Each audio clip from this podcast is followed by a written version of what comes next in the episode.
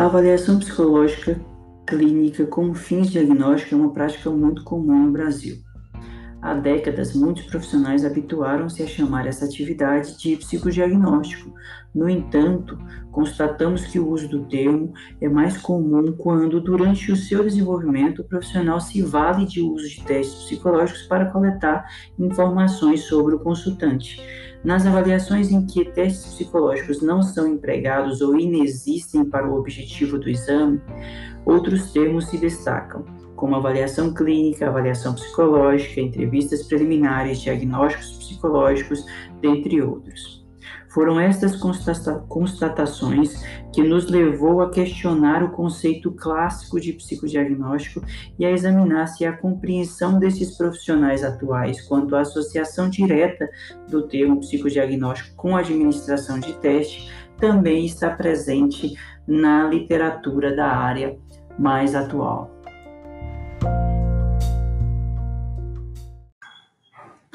Olá, gente, tudo bem? Aqui quem fala para vocês agora é o professor Lucas Matias. Né? A gente se conheceu, para aqueles que eu não conheci durante o modelo presencial lá no início de 2020. Né? A gente se conheceu na quarta-feira passada, nos nossos encontros da disciplina de TEP 3. E olha a gente aqui experimentando talvez um formato novo, né? Tipo os vulgos podcasts da vida para tentar compor aí os elementos da nossa pré-aula antes de cada um dos nossos encontros, tá? Claro, essa é a nossa primeira tentativa. Vocês viram aí que eu tentei colocar a leitura do primeiro parágrafo do capítulo para tentar dar uma dinamizada nesses nossos processos de formatos tão inovadores como o podcast, que nunca antes produzido na vida por o professor que vos fala mas uh, eu quero falar de uma forma mais tranquila, um comentário, né, breve, inclusive, sobre a referência que vamos estar trabalhando essa semana, tanto no formato do, do videoclipe, que eu posso deixar para vocês, né, em algum momento do pré-aula, quanto do texto autoral, que eu preparei para ficar mais claro um pouco esses conceitos que vão ser utilizados daqui para frente, quanto nesse podcast eu quero comentar a leitura do capítulo que vocês vão estar fazendo. É uma leitura muito fácil, muito rápida, porque é um capítulo curto. É o primeiro capítulo do livro de psicodiagnóstico que nós vamos estar utilizando, né, do Claudio Simon Woods, que inclusive tem na biblioteca virtual de vocês, e que, como eu comentei, vocês precisam desenvolver o hábito de, com frequência, acessar a biblioteca, tá?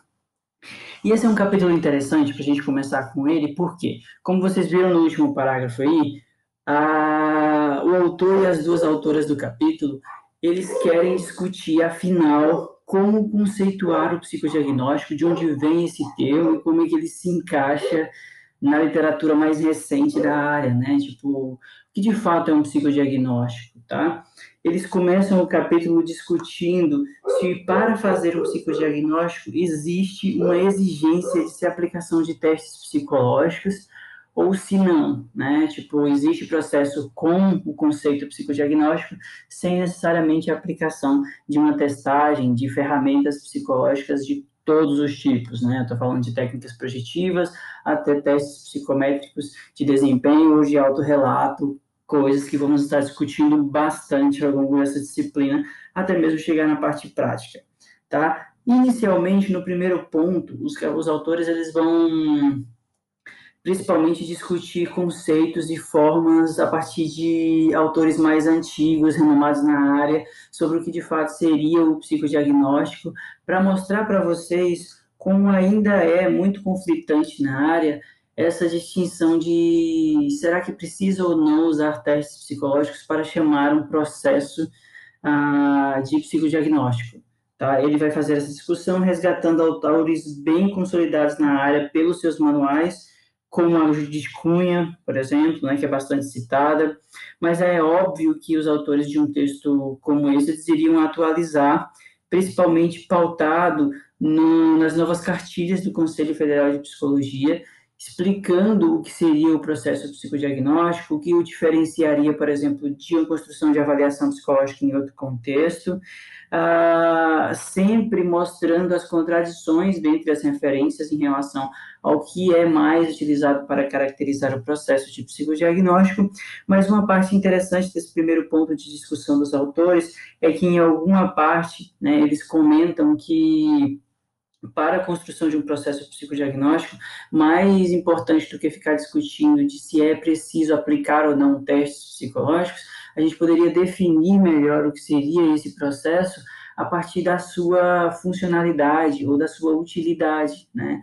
É melhor definir se aquilo que eu estou fazendo é um psicodiagnóstico ou não, a partir da sua função e do seu objetivo final, do que a partir da aplicação ou não de uma ferramenta, como um teste psicológico ou uma técnica projetiva.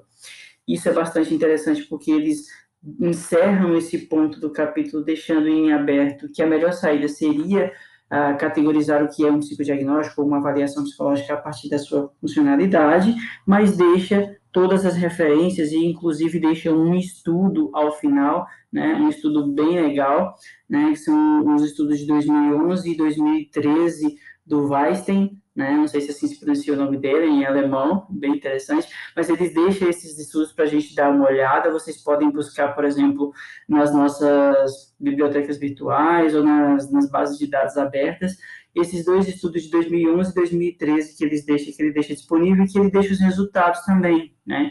Ele fala que foram realizados estudos para investigar como os profissionais da saúde e da educação entendem o psicodiagnóstico e por que, que eles ainda são tão confusos em relação, tipo, nossa, como é que eu indico agora esse aluno ou esse meu paciente multidisciplinar para um profissional da psicologia fazer um psicodiagnóstico? Será que é preciso um psicodiagnóstico ou é outro nome que se dá a isso? A que tipo de profissional que eu indico? Todo psicoterapeuta consegue fazer um psicodiagnóstico? Eles estavam tentando, eles fizeram, na verdade, vários estudos de revisão para tentar responder a essas questões e os resultados são bastante interessantes, tá? Mas o capítulo não se encerra por aí, eu acho que essa primeira discussão já vai dar muito pano para a gente poder comentar no nosso encontro presencial, mas ele ainda vai definir o que é psicodiagnóstico e aí vocês vão concluir na leitura de vocês, né? Vocês vão a usar da definição que é dada pelo capítulo para nós construirmos a nossa durante o período da aula, tá? Ele vai apresentar também o psicodiagnóstico, se o psicodiagnóstico necessita de uma teoria psicológica para fundamentá-lo por trás. Depois da leitura, eu quero que vocês construam questões sobre isso, porque vamos discutir bastante ah, esse ponto específico durante o nosso período de aula síncrona, porque lembra, nós vamos construir algum conhecimento em cima desse capítulo, por mais que ele seja curtinho, ele é denso do ponto de vista de material para discussão, principalmente pelas referências que ele vai citando, né? Por exemplo, a, o Bandeira 2015 é uma referência um pouco atual, vamos colocar assim, né? Mas que dá para a gente tirar daí pontos de discussão também. O capítulo segue, após a definição, né, e após dizer se necessita ou não de uma teoria para fundamentar o processo psicodiagnóstico, e qual teoria seria essa, ele segue principalmente apontando uma discussão que é muito cara para a área e difícil de se fazer, mas que nós vamos tentar chegar a um consenso, principalmente a partir das dúvidas que vocês forem colocando, né, a, acerca de se o psicodiagnóstico a, ela é uma intervenção. O momento do psicodiagnóstico, né, se a gente for pensar no processo, vou só chutar aqui pontos do processo que me vieram à mente, mas nós vamos trabalhar todos eles ao longo do semestre.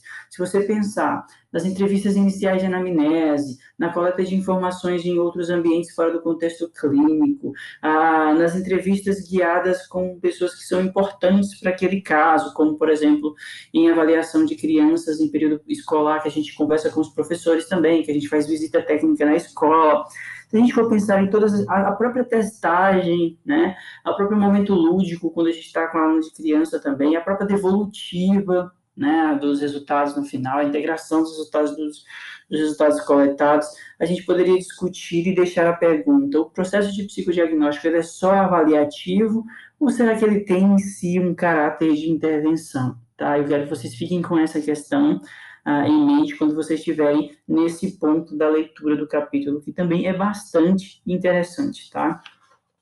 Esse é o último ponto do capítulo, então veja, é um capítulo rápido, sintetizado, onde você vai discutir como é que as pessoas começaram a, construir essa visão sobre o psicodiagnóstico, como ela está atualmente a partir das cartilhas do Conselho Federal de Psicologia, precisa ou não ter domínio de utilização de técnicas e ferramentas como testes psicológicos para se fazer psicodiagnóstico, né? Ah, como define-se de fato, o psicodiagnóstico necessita de uma fundamentação teórica por trás, né? Ah, e ela é interventiva ou não é interventiva?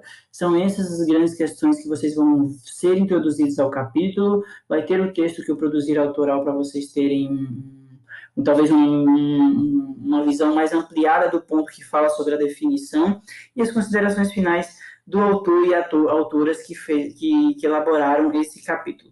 Ao final, também não se esqueça que todas as referências citadas no capítulo estão ah, em ordem alfabética, tá? Então, se você quiser procurar aquela, aquela aquelas revisões de literaturas que são citadas ao final do ponto em que ele fala sobre o uso de testes psicológicos dentro do psicodiagnóstico, para ver como, por exemplo, profissionais da educação têm lidado com isso, vocês podem encontrar o, o DOI ou o link daquele artigo ao final do capítulo para poder ter essa, essa, essa referência complementar, né, que é sempre interessante tá bom? Gente, esse foi o nosso primeiro contato através desse formato de podcast. Eu acho que 10 minutos está muito bom para eu fazer um comentário assim de um, de um livro rapidamente. É fácil de ouvir também em qualquer momento em que vocês estiverem, né, do seu dia a dia, do seu cotidiano.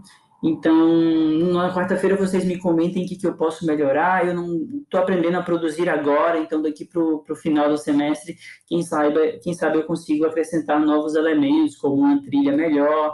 Vou tentar melhorar a qualidade do áudio, porque a entrada que eu tenho agora não é uma entrada muito boa, mas conto com o feedback de vocês. Ah, óbvio que essa semana eu optei apenas, como um teste, eu optei apenas por comentar o capítulo brevemente, mas daqui para os próximos episódios que vão compor, por exemplo, a disciplina de TEP 3, ah, eu vou tentar ser mais diretivo nos conceitos, tentando criar um roteiro para comentá-los de forma densa, mas com uma linguagem mais próxima desse perfil de podcast que a gente vai produzir aqui para frente tá bom? Ah, as dicas, inclusive, vão ser fundamentais para fazer esses ajustes, já que é uma ferramenta que eu estou aprendendo agora, tá bom? Conto com vocês na nossa aula quarta-feira, principalmente com a participação ativa no ponto de vista de construir conhecimento sobre a leitura do material de pré-aula. Lembrando que não vamos ter aulas positivas, vamos trabalhar a construção dessa trilha de aprendizagem dentro do formato do pré-aula que já está disponível para vocês. Bom, até lá e aguardo todos e todas.